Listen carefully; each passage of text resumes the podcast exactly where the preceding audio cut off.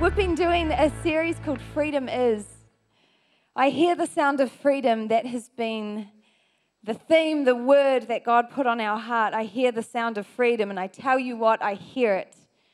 I hear it in those baptisms. I've been hearing it in countless stories of people experiencing the transformational power of Jesus. And I'm seeing people set free, and I hear the sound of freedom.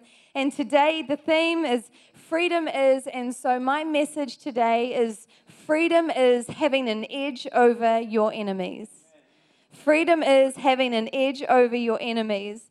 I was reading Psalm 119, and this this line, this word just jumped out at me. And I really, I just, God was just speaking to me through it. And I want to read that to you. It says, Your commandment makes me wiser than my enemies, for it is ever with me. In the New Living Translation, it says, Your commands make me wiser than my enemies, for they are my constant guide. Commands, his instruction, his word. I love the message translation. It says, Oh, how I love all that you've revealed, all of this. I reverently ponder it all day long. Your commands give me an edge over my enemies, they are never obsolete. Freedom is having an edge over our enemies. Let's pray. Father, we thank you so much for everything that you are already doing. Lord, we thank you for the work and those seven incredible sons and daughters. Lord, we thank you for their freedom that is theirs through you. And I thank you for our freedom that you came to purchase. Lord, it's, it's no secret that we have enemies of our soul. It's no secret that there is a spiritual enemy of our soul. And God, as you speak to us today, I pray that we wouldn't be afraid. I pray that we wouldn't know, we wouldn't misunderstand and wouldn't believe that we lack power, but we would fully acknowledge the power given to us through your Spirit. I thank you, Lord, that we do have an edge over our enemies because of you, Jesus. And would you teach us and speak to us? Amen. So I just want to acknowledge that we have three enemies over uh, three enemies of our soul. Um, we have the enemy that is our world, that's our culture, the world that we live in, the culture that is more aligned to sin than it is to the will of God. And so we have that enemy that wants to you know, um, distract us and, and take us away what God, from what God has for us. And then the second enemy that we have is ourselves. We can totally be our own worst enemy. We sabotage, we don't believe, we doubt, we neglect important things, we give up on good things too easy, we hold on to the wrong things for too long. We can totally be our own worst enemy. But the third enemy, and the enemy that I'm going to speak about today, um, is our spiritual enemy, the one referred to in the scripture as the devil, as Satan, um, he's the enemy that we're going to learn about today based on the temptation of Jesus in the wilderness. And I'm going to be speaking out of Luke verse 4, though it's recorded in Matthew and Mark as well. But if you have your Bibles, you can turn to Luke chapter 4, verse 1. And I just have to start with the disclaimer that I'm talking about something quite mysterious. I'm talking about something that we can't see with our physical eyes. It's, it's in the unseen, it's in the spiritual realm, and, and it requires a bit of faith um, and it requires a lot of scripture for understanding. And so that's everything that I am speaking about today is from the word. And so that's what we're going to do, right? Okay, so we don't need to be afraid. Luke chapter 4, let's just read it, shall we? So, what has happened is Jesus has just been baptized. And it says, Jesus, full of the Holy Spirit, returned from the Jordan where he was baptized. And he was led by the Spirit into the wilderness, not by the devil, led by the Spirit into the wilderness for 40 days, being tempted by the devil. He ate nothing during those days. And when they were ended, he was hungry. It had been 40 days, fair enough. And the devil said to him, If you are the Son of God, command the stone to become bread. And Jesus answered him, It is written, Man shall not live by bread alone. And the devil took him up and he showed him all the kingdoms of this world in a moment of time. And he said to him, To you I will give all this authority and their glory, for it has been delivered to me, and I can give it to whom I will. Really boasting on the kind of power that he had. And he said, If you then will worship me, it will all be yours.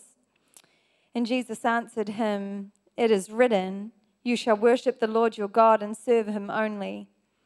And then he, the devil, took him to Jerusalem and he set him on the pinnacle of the temple. And he said to him, If you are the Son of God, throw yourself down from here, for it is written, He will command His angels concerning you to guard you, and on their hands they will bear you up, lest you strike your foot against a stone.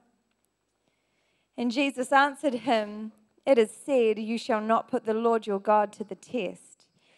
And when the devil had ended every temptation, he departed from him until an opportune time, it says. Until an opportune time. Three things that stuck out to me about the devil. One, he was willing to wait. He was willing to wait. He wasn't in a hurry, he wasn't in a panic, but he was willing to sit there for 40 days and wait until Jesus was really hungry before he made his first move his first attempt, the one of three. It says in 1 Peter chapter 5 verse 8 it says stay alert watch out for your great enemy the devil. He prowls around like a roaring lion waiting for someone to devour. Waiting. You know we watch lots of planet earth episodes in our house we love the african specials and yeah and you know those lions they crouch down, they wait. It's a patience game, and they have it. And they wait for the right moment when one of their prey is vulnerable and they go after it. And that same character is described to Jesus, and it's what we see here in the temptation, isn't it? He waits for 40 days. And then he comes to Jesus, who's hungry, and he says to him, Turn the stone into bread. And I just think, really lame attempt. like he's Jesus, he's the Son of God. Of course, he's hungry, but like, is he actually going to fall into that trap for a loaf of bread? When you think about that, um, someone over there would, when you think about the devil waiting it actually made me think of the serpent and Eve. See, isn't it interesting that he came to Eve when she was alone? And I just wonder how long he kind of sat there waiting until she was separated from Adam to make his move. And so here's, here's the, the devil, and he's offered Jesus a bread, and, and, and I think that that's lame. But then I realized it's worked before. See, Isaac, who was the son of Jacob, no, Isaac, the son of Abraham, and Jacob was his son. Yeah, so Abraham, Isaac, Jacob. And he had two sons, Esau and Isaac. And Esau was the eldest, and so he's the heir. So he gets he has the birthright and he gets the inheritance and all of that. And Jacob, whose name actually means the deceiver, which is the same word to describe the character of the devil in the book of Revelation, he's standing there and he's cooking this meal. And in comes Esau, the eldest son, the heir, and he comes in and he's been out hunting for goodness knows how long, and he's starving. He hasn't eaten in a long time, and he walks in and he smells the food. And Jacob says, Here, I'll give you this meal, uh, but you have to give me your birthright. And Esau makes that trade. He gives him his birthright for a meal. And it seems ludicrous to me but I think we fall into this trap more often than we are willing to believe. See, as believers, as followers of Jesus, when we accept Him into our heart, when we invite Jesus into our heart and we are filled with the Spirit, we become a new creation. We actually become born again, and we are born again with new birthrights. And our birthrights are hope, our birthrights are freedom, our birthrights are peace, our birthrights are joy. Our birthright is security. Our birthright is our identity. And it is incredible what we are willing to trade when we're vulnerable, when we're spiritually hungry. I had to say to Violet and Charlie, who would just, I had to say to them, no more trading at school. Because they would always take their football cards to school or Pokemon cards or whatever was great at the time. And every day they'd come home crying because they made bad trades with someone older than them. And so, no more trading. But we make these kind of poor, bad trades all of the time. And when we're vulnerable, when we're hungry, when we're spiritually empty, and the devil is willing to wait until we are to make his move. It's incredible what we will trade. So we see, like, we see Eve fall into this trap. We see Esau fall into this trap. We see so many people fall into this trap. We fall into this trap. Jesus didn't. So, what was it about Jesus? What wisdom did he carry that we can learn from? Your commands make me wiser than my enemies, for they are my constant guide. Jesus was so familiar with Scripture that he could not be manipulated. He was so familiar with the Word of God that he knew that the commands of God, the instruction of God, was his weapon against the tactics of the enemy. He had set a trap, but Jesus wouldn't get in. If you are the Son of God, command the stone to become bread. And Jesus answered, It is written, Man shall not live by bread alone. Second thing I noticed about the devil is that he offered Jesus a counterfeit calling. He offered Jesus a counterfeit calling. See, the devil's second attempt was to offer Jesus a shadow version today of what God had for him tomorrow. See, he took Jesus up and he, and he showed him all the kingdoms of this world. And he said, All of this kingdom, this could all be yours. And we've been learning about the kingdom of God and how not of this world it is. And God had predestined that Jesus would be the king of the kingdom of God, the king of kings, the king of a kingdom that is so not of this world.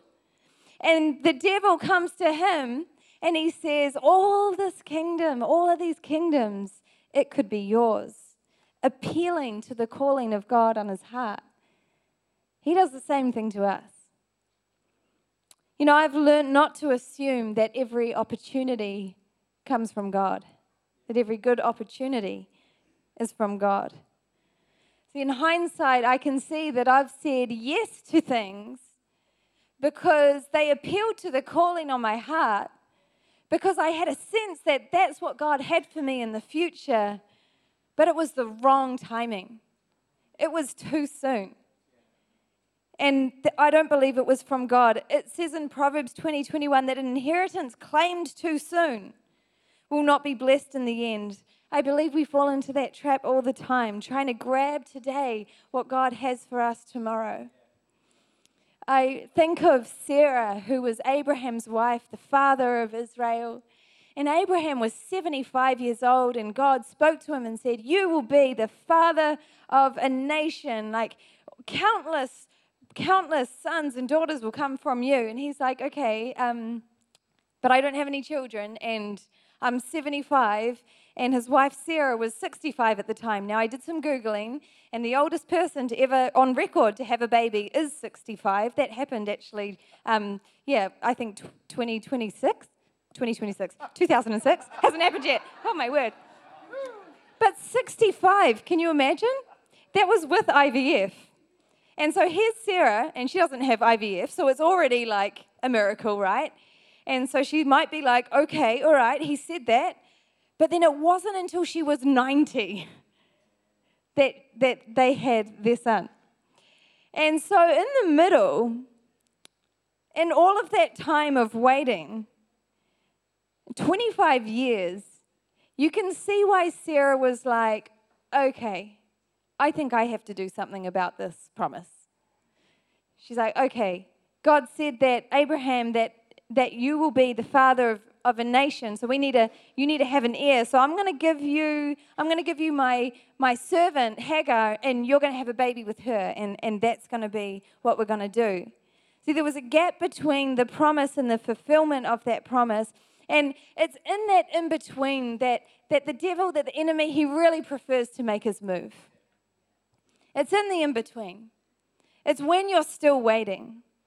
It's when God, what God has promised hasn't happened yet. That's when he prefers to make his move. See, and that's when he made his move on Jesus. So there's Jesus in the middle. He's, he's clothed in flesh. He's in the wilderness. He's in the in between. He's man on earth. He hasn't yet conquered death. He hasn't yet taken his place on his heavenly throne. And in that gap is where the devil set his second trap, offering Jesus today a shadow of what God has for him tomorrow. And how does he respond? I love this. It is written. Again, he goes to the commands of God and he actually responds. His way of fighting back against the temptation of the devil is to actually speak out the first commandment, the commands of God. He says, It is written, worship the Lord your God and serve him only.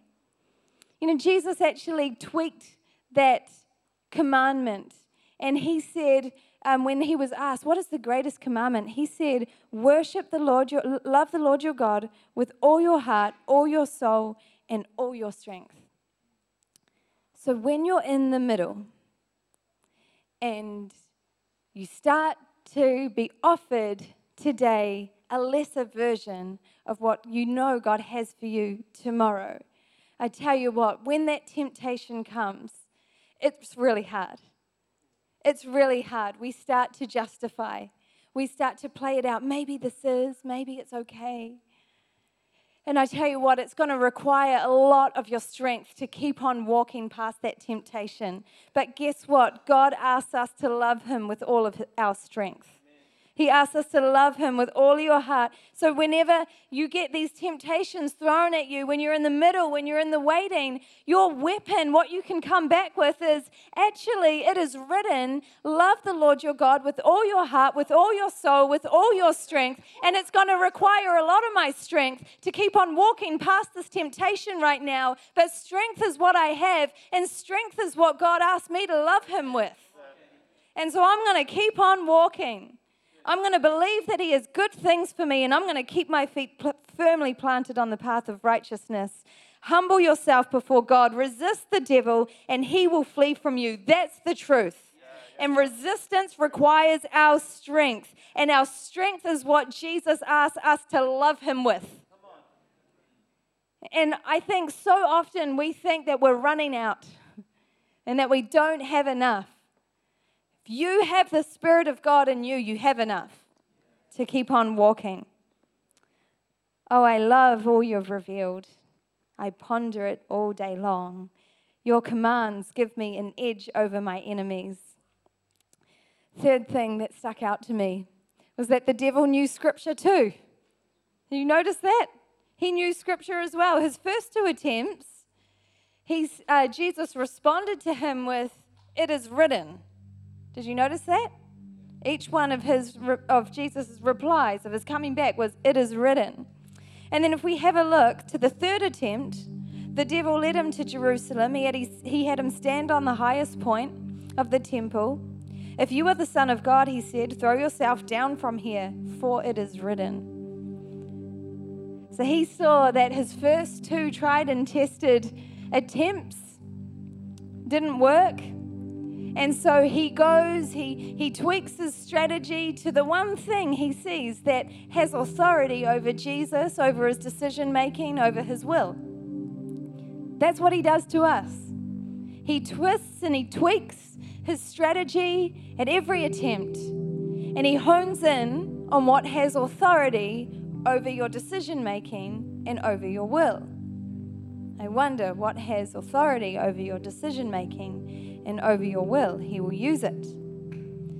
His strategy to trap Jesus was adapted and tweaked in every attempt. I have so experienced that in my life. Have you experienced that?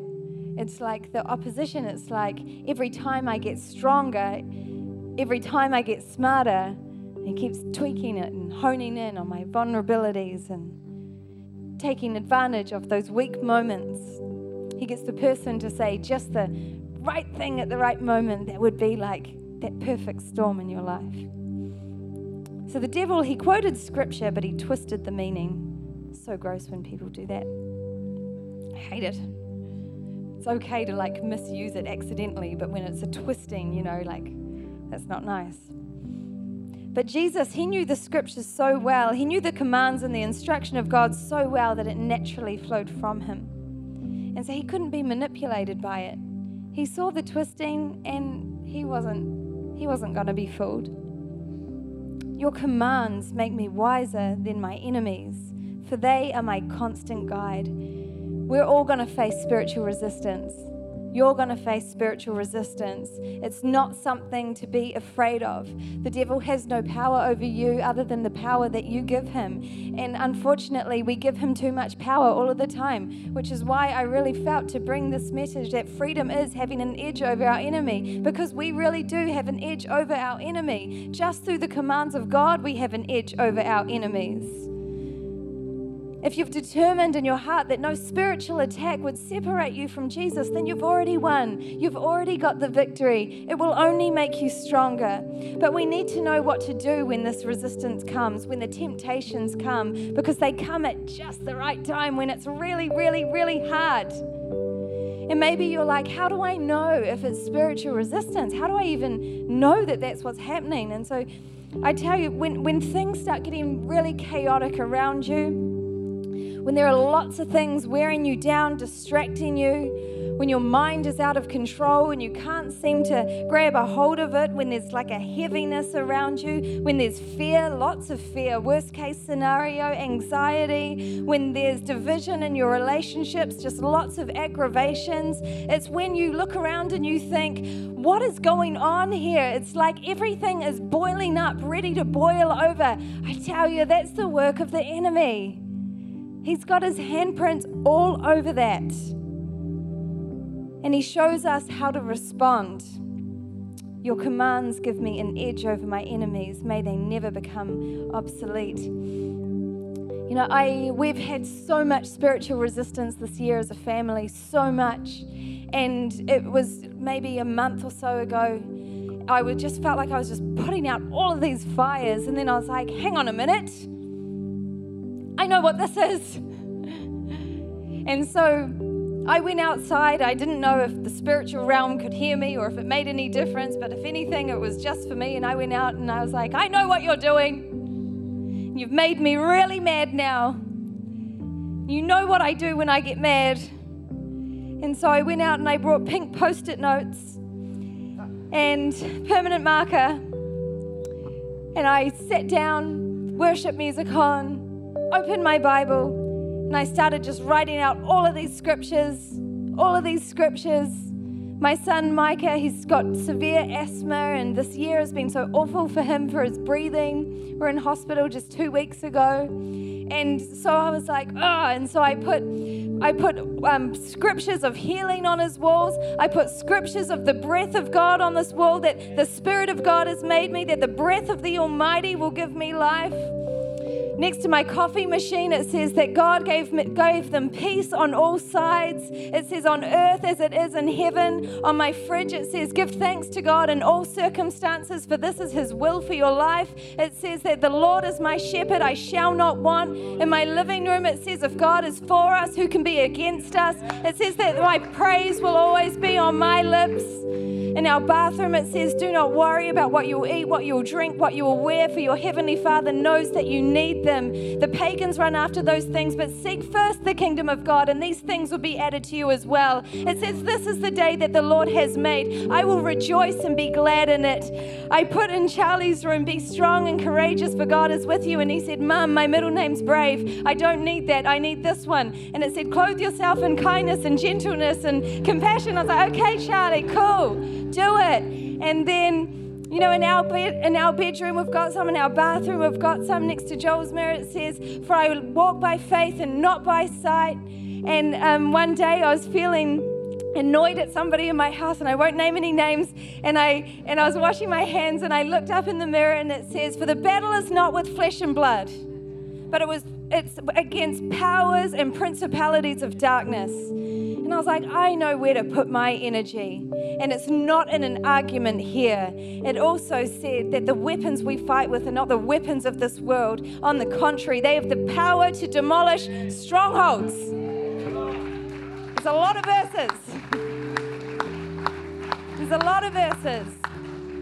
But what was really cool was that Micah was just telling me at the breakfast table, Mom, I need this, I need this, I need this. And Charlie was like, Is that a need or a want, Micah? And then Violet, I know, so good. And Violet from the lounge yells out, The Lord is my shepherd, I shall not want. And I was like, Come on, Violet. She's eight years old. And if she can know how to wield the sword, that is the Word of God at eight years old. Man, if we can learn, this Word is alive and active, it's sharper than a double edged sword. And if we can learn to wield this, I mean, just that one command alone against the devil. Actually, it says, Love the Lord your God with all your heart, all your mind, all your strength. And if I go there, that's not doing that. So.